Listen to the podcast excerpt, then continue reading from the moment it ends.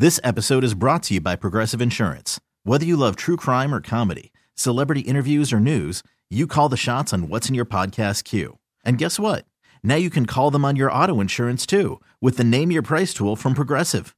It works just the way it sounds. You tell Progressive how much you want to pay for car insurance, and they'll show you coverage options that fit your budget.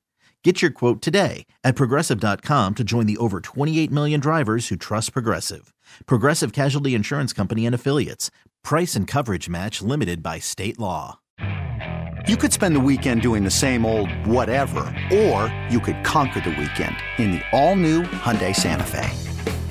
Visit HyundaiUSA.com for more details. Hyundai, there's joy in every journey. Joining us on the Schneider Orange Hotline right now, Ben Fennell, NFL film analyst at uh, the NFL Network. You can find him at Ben Fennell underscore NFL. Ben, how you been? I'm doing fantastic here. Middle December, as crazy as that is, and uh, always fun to reflect back on the games we saw over the weekend. Well, let me ask you. We, we've got a lot of discussion about uh, Aaron Jones and what he means to this Green Bay Packers team, and he's changed agents and you know, I know they're trying to figure out something, uh, a way to keep him involved. How important is, in your opinion, Aaron Jones to the offense of the Green Bay Packers? Well, I think he's proven to be obviously be a touchdown magnet, but he's a big play, you know, player in both the run game and the pass game. And not only his ability to, you know, be isolated in the pass game and make plays down the field and obviously get the yards when the plays are blocked perfectly, but the number of big plays this guy creates when things aren't perfect which I think is the number one factor of determining who's an elite back versus just a very good back. And week in and week out, he makes more yardage than the play is blocked for. You go right to that 75 yard touchdown last week against Philadelphia. They didn't block the middle linebacker, but it didn't matter. He can make players miss. He can play, make players miss in space with speed. He can make players miss with power and contact balance being a dual threat back, good in pass pro. He's as well rounded and as an explosive playmaker as there is in the NFL. So my question is, if you were to say, look at him compared to whomever you feel is the best back in the NFL, um, you know, how would you compare him? I don't want to say rank because that's that that gets a little unfair, but how just how would you compare him? Well, I think he's comparable to an Alvin Kamara. Um, I think Dalvin Cook is a little bit more elite in the run game. I think Christian McCaffrey is a little bit more elite in the pass game. I really, you know, kind of think he's a similar type of talent to Alvin Kamara and that he's pretty good in both phases of the game. He could run the ball between the tackles, perimeter back, going to do a lot of work in the pass game as well uh, through different levels of the defense. And all those backs in that 2017 class are starting to get paid like Cook and Joe Mixon and Dalvin Cook and um, uh, Christian McCaffrey. So, you know, Aaron Jones seems like he's next on that list. And it was just a matter of time for him to be featured like those other elite running backs around the NFL. And we've seen it the past two years. And he's proven to be, uh, you know, one of the most dangerous weapons in the league. Another guy that's starting to emerge, we're seeing Marquez Valdes-Scantling, his best game coming out of Detroit. Six uh, targets, six catches, almost 100 yards, a touchdown. Uh, how much has his game developed just by looking at him on film? Well, he's as consistently inconsistent as any player I've ever studied, and it's a roller coaster on a week to week basis.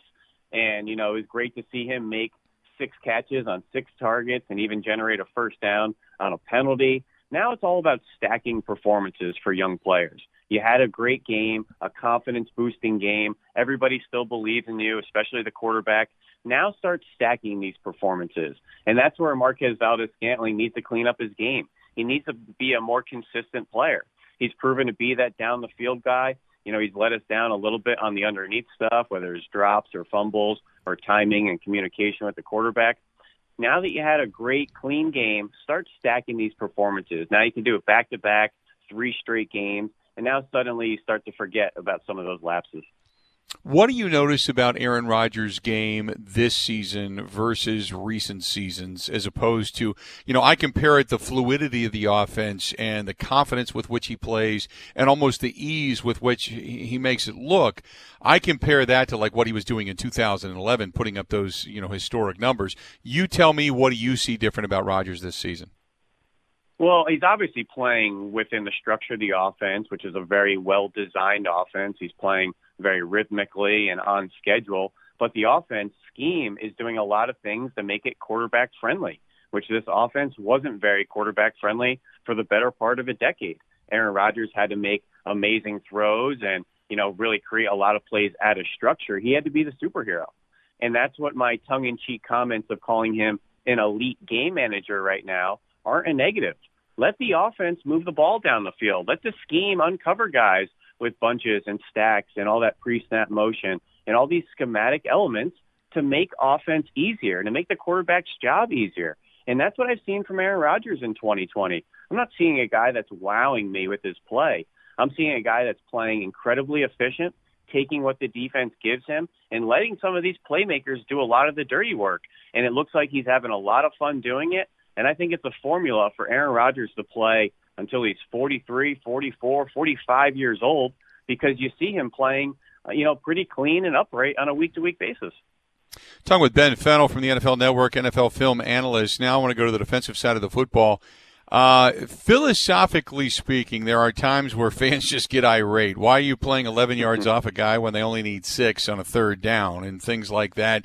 Why are you sticking and living and dying with nickel and dime when you're not putting beef up front? Why are you not running linebacker? I mean, can you tell philosophically what it is? The and just from the outside looking in, you tell me what the Packers do uh, do well and maybe not so well. Well, what my disclaimer would be for fans is to come up with a formula before the game on what you want them to focus on.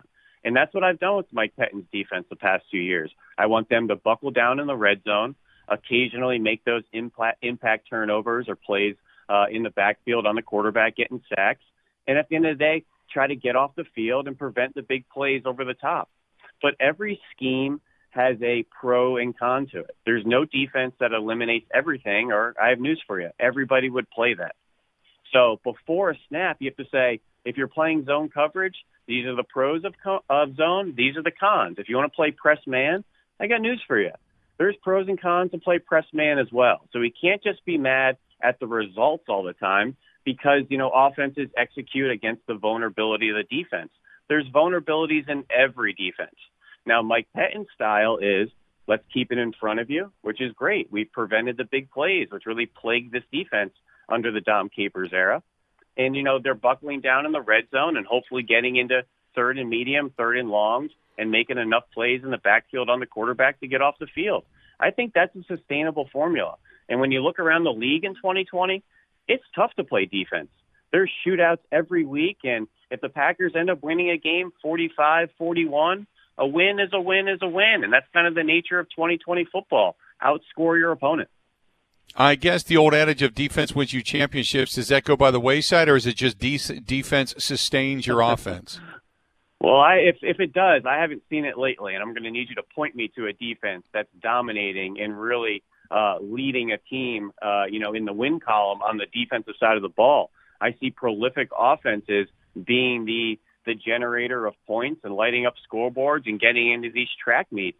I don't think we have any, you know, Legion of Boom or you know those Baltimore Ravens dominant defenses holding opponents to 10, 15 points anymore. I think you're getting into these 30, 40 point shootouts, and it may be a year, two, three years before defense can, can really buckle down and figure out how to stop this new age offense in the NFL. I guess um, I-, wanted to ask you specifically about some of the young guys on the defense. Uh, I wanted to talk about Rashan Gary, if you've had a chance to really focus on him, and Kamal Martin, and and some of these younger guys on this defense. Do these look like promising prospects that? uh, eventually will begin to fill the bill when it comes to uh, the Green Bay Packers defensively speaking? Yeah, I think they have a couple of nice parts. I think Rashan Gary's been playing really good football this year. Just hasn't shown up in the stat sheet on the front side of the season. I think the past couple of weeks he's really turned it on, started to make a couple more impact plays, particularly in the sack column, which gets fans excited and seemingly buys him a little bit more time to keep developing and a little bit more patience from the fan base which you want production at a first round pick. So just is what it is. And uh, I think we point to too many success stories and say, if he's doing it, why can't he do it? Not every player is like that. And I think we should point to Davante Adams to say, a little bit of patience can go a long way, and you never know what type of gem can produce out the back door. Kamal Martin is a really interesting player. He's playing super fast, which I haven't seen this type of explosive movement patterns in the middle of the Packers defense in probably ever. I don't know if I've ever seen that. However, he's hmm. almost playing too fast, a little too reckless, a little too out of control. He's missing some tackles in the backfield. He missed the big tackle on the punt return of Jalen Reagor last week against Philadelphia that led to a touchdown. But I would rather dial back the aggressive guy than try to get the passive guy to be more aggressive. So I like what he's put on tape so far. Just needs to slow down just a little bit, which I think is manageable uh, for the young linebacker. You know, but there's a lot of interesting players, and I think you just need a little bit of patience with some of the, some of these parts uh, out on the back end. It was really great to see seventh round pick Vernon Scott uh, get some reps in Raven Greene's role, which I think is going to continue to build. And I think there's a lot of really nice, intriguing talent on this Packers defense. Well, you, you mentioned special teams. Uh, they've had some bugaboos over the last few weeks, giving up points against Indianapolis, giving up points against Philadelphia. Obviously, uh, the long run back that they had against Detroit. Uh, one of those things that if you don't get fixed can really rear its ugly head when you talk about the postseason. Tell me what you're seeing uh, special teams wise with this team right now that has been problematic. Well, in a weird reflection, you know, I was studying Alabama over the weekend, and there's a hundred guys on these college rosters.